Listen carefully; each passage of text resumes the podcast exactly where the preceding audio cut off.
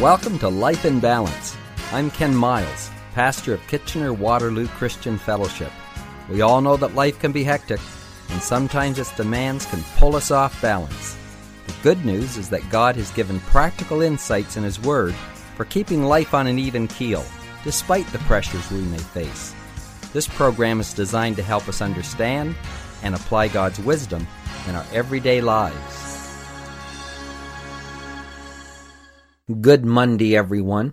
We have been talking about our future, our future in eternity, and how what we do on this earth will determine our eternity.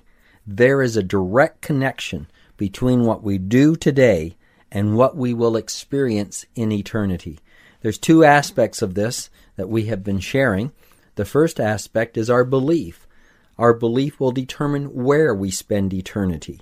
We're saved by grace through faith. It's not of ourselves, it's not of works, it's a gift from God. So our salvation, our eternal destination, is determined by our faith. But the scripture also talks much about our works, what we do on earth. And what we have been sharing over the last number of days is that our works are going to be judged and they are going to be rewarded and that reward will determine how we spend our time in heaven, our sphere of influence in heaven, our activity in heaven, our responsibility in heaven. All of that is going to come out of the judgment of our works as a Christian. Now be sure that you rightly divide the Word of God here. Our salvation is not of works. Our salvation is by faith but our works are important and they're going to be judged and they are going to determine our place and position in heaven. I have shared with you in days gone by how I have a new appreciation for works, and I realize that what I do here on earth is important, and that I am going to give an account of my works before the Lord. Now, the scripture tells us that there are different things that God's going to reward us for. And there were seven that we mentioned, and I'll just quickly review them. Matthew 6 and 6 says that we will be rewarded for fasting and prayer. Colossians 3 tells us that we will be rewarded for submitting to our employers as a faithful servant. Matthew 16 and verse 24 tells us that self denial in his service will be rewarded.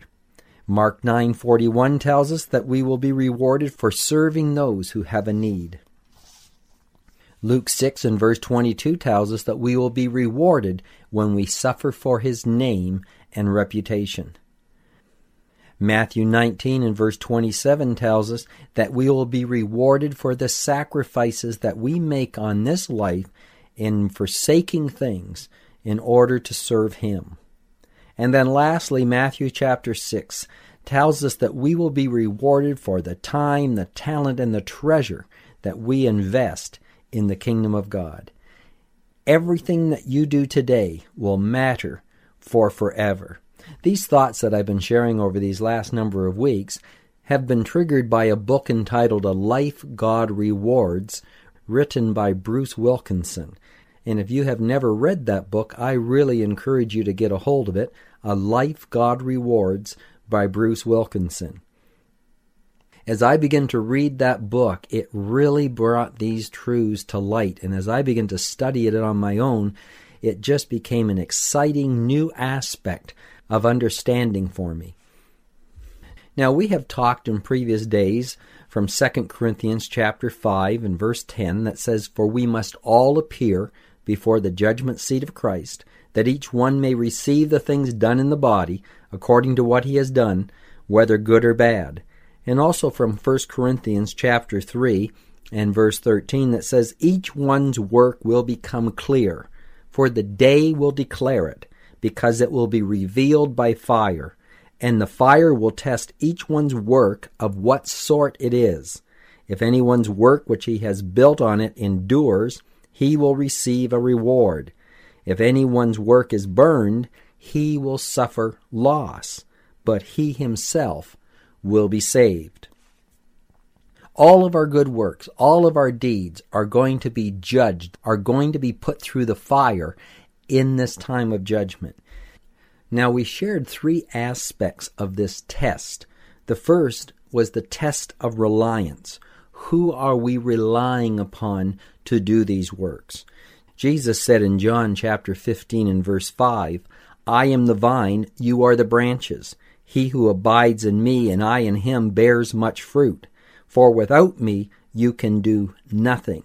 Without the Lord, we can do nothing. Without a reliance upon Him, there is nothing of our good works that will pass through into eternity that will have significant value. Any of our good works that we do without relying upon Christ are tainted. The scripture says that our righteousness is as filthy rags. They are tainted with ulterior motives. So only our works that are initiated, motivated, and energized by the Holy Spirit are going to be able to go through this test of fire. So it's not just the performance of our abilities that are going to be tested, but it is what we have done in relationship with Christ that is going to be part of this fiery test that our works are going to go through. The second test was a test of motivation. What were these works done for? For whose glory were these works accomplished? Matthew 6 and verse 1 says, Take heed that you do not do your charitable deeds before men, to be seen by them. Otherwise you have no reward from your Father in heaven. Those good charitable deeds are going to be burned up if we have done them for our own glory and for our own recognition, and not for the glory of God. Our motive in what we do must be to bring glory to God and not to ourselves. And the third test that we looked at was the test of love. Whose power do we do this in? It says in 1 Corinthians 13:3, "And though I bestow all my goods to feed the poor, and though I give my body to be burned, but have not love, it profits me nothing." We shared this past Friday that any charitable work you do will benefit the person that you do it for. If you sell your goods and give it to the poor, it's going to benefit that poor person. But this scripture says, but if you don't do it in love, it's not going to profit you. Well, how would a charitable work profit us? Only in the sense that God is going to give us a reward for those works. But if we do not do it in love, if that is not the motivating factor, if it's not done in Christ's love, in Christ's spirit, in His power, it will profit us nothing.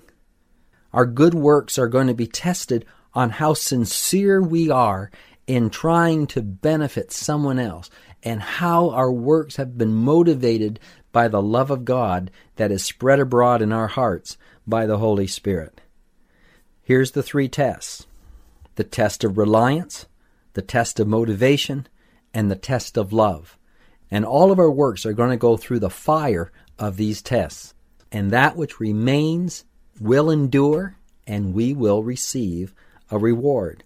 It's interesting to me that when Jesus taught his disciples how to pray, he finished the prayer by saying, For thine is the kingdom, the power, and the glory, for ever and ever. Amen.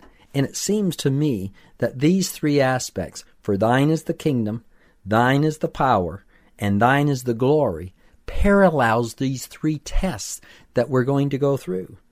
Who are we relying on this? Whose kingdom is it? Well, it's God's kingdom. And whose power are we doing this in? We're doing it in the power of love. And whose glory is this for? The glory of God. It seems to me that Jesus is teaching that every time we pray, we should end that prayer by saying, For thine is the kingdom, thine is the power, and thine is the glory. And when we do that, we are purifying our hearts so that the good works that we do will last and endure because we're doing it for His kingdom, we're doing it in His power, and we're doing it for His glory.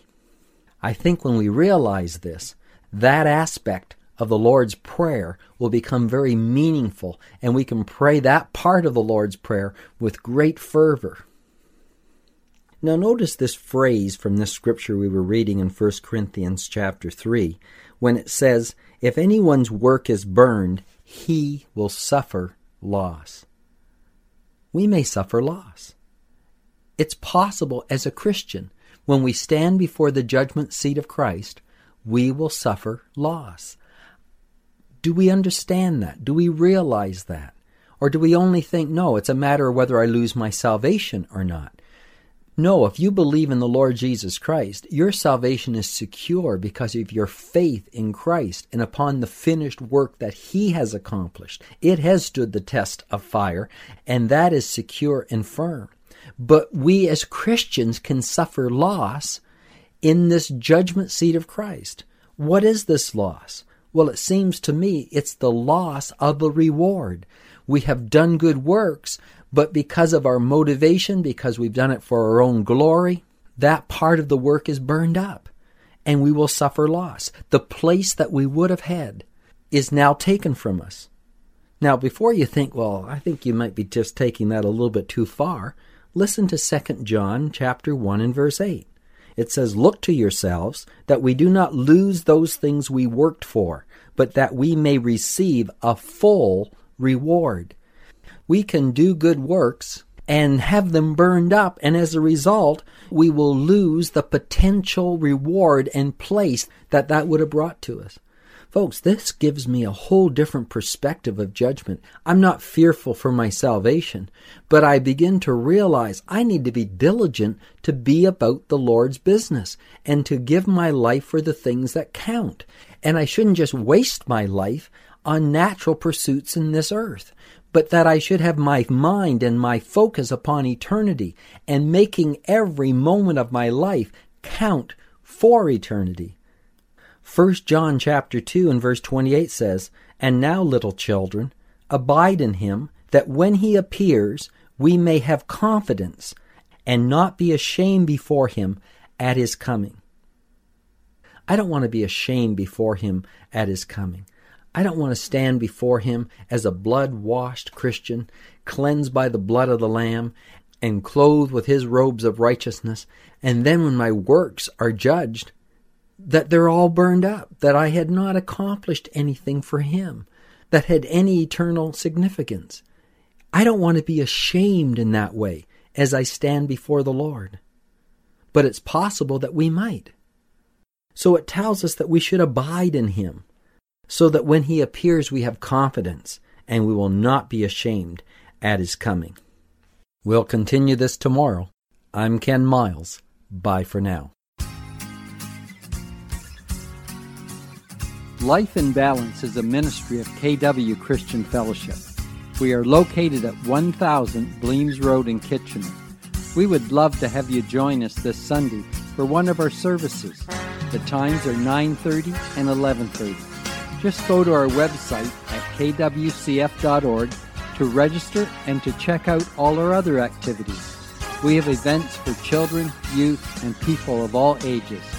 Our mission is to connect people with God and each other so we may fulfill our purpose in life. Till next time, may God keep your life in balance.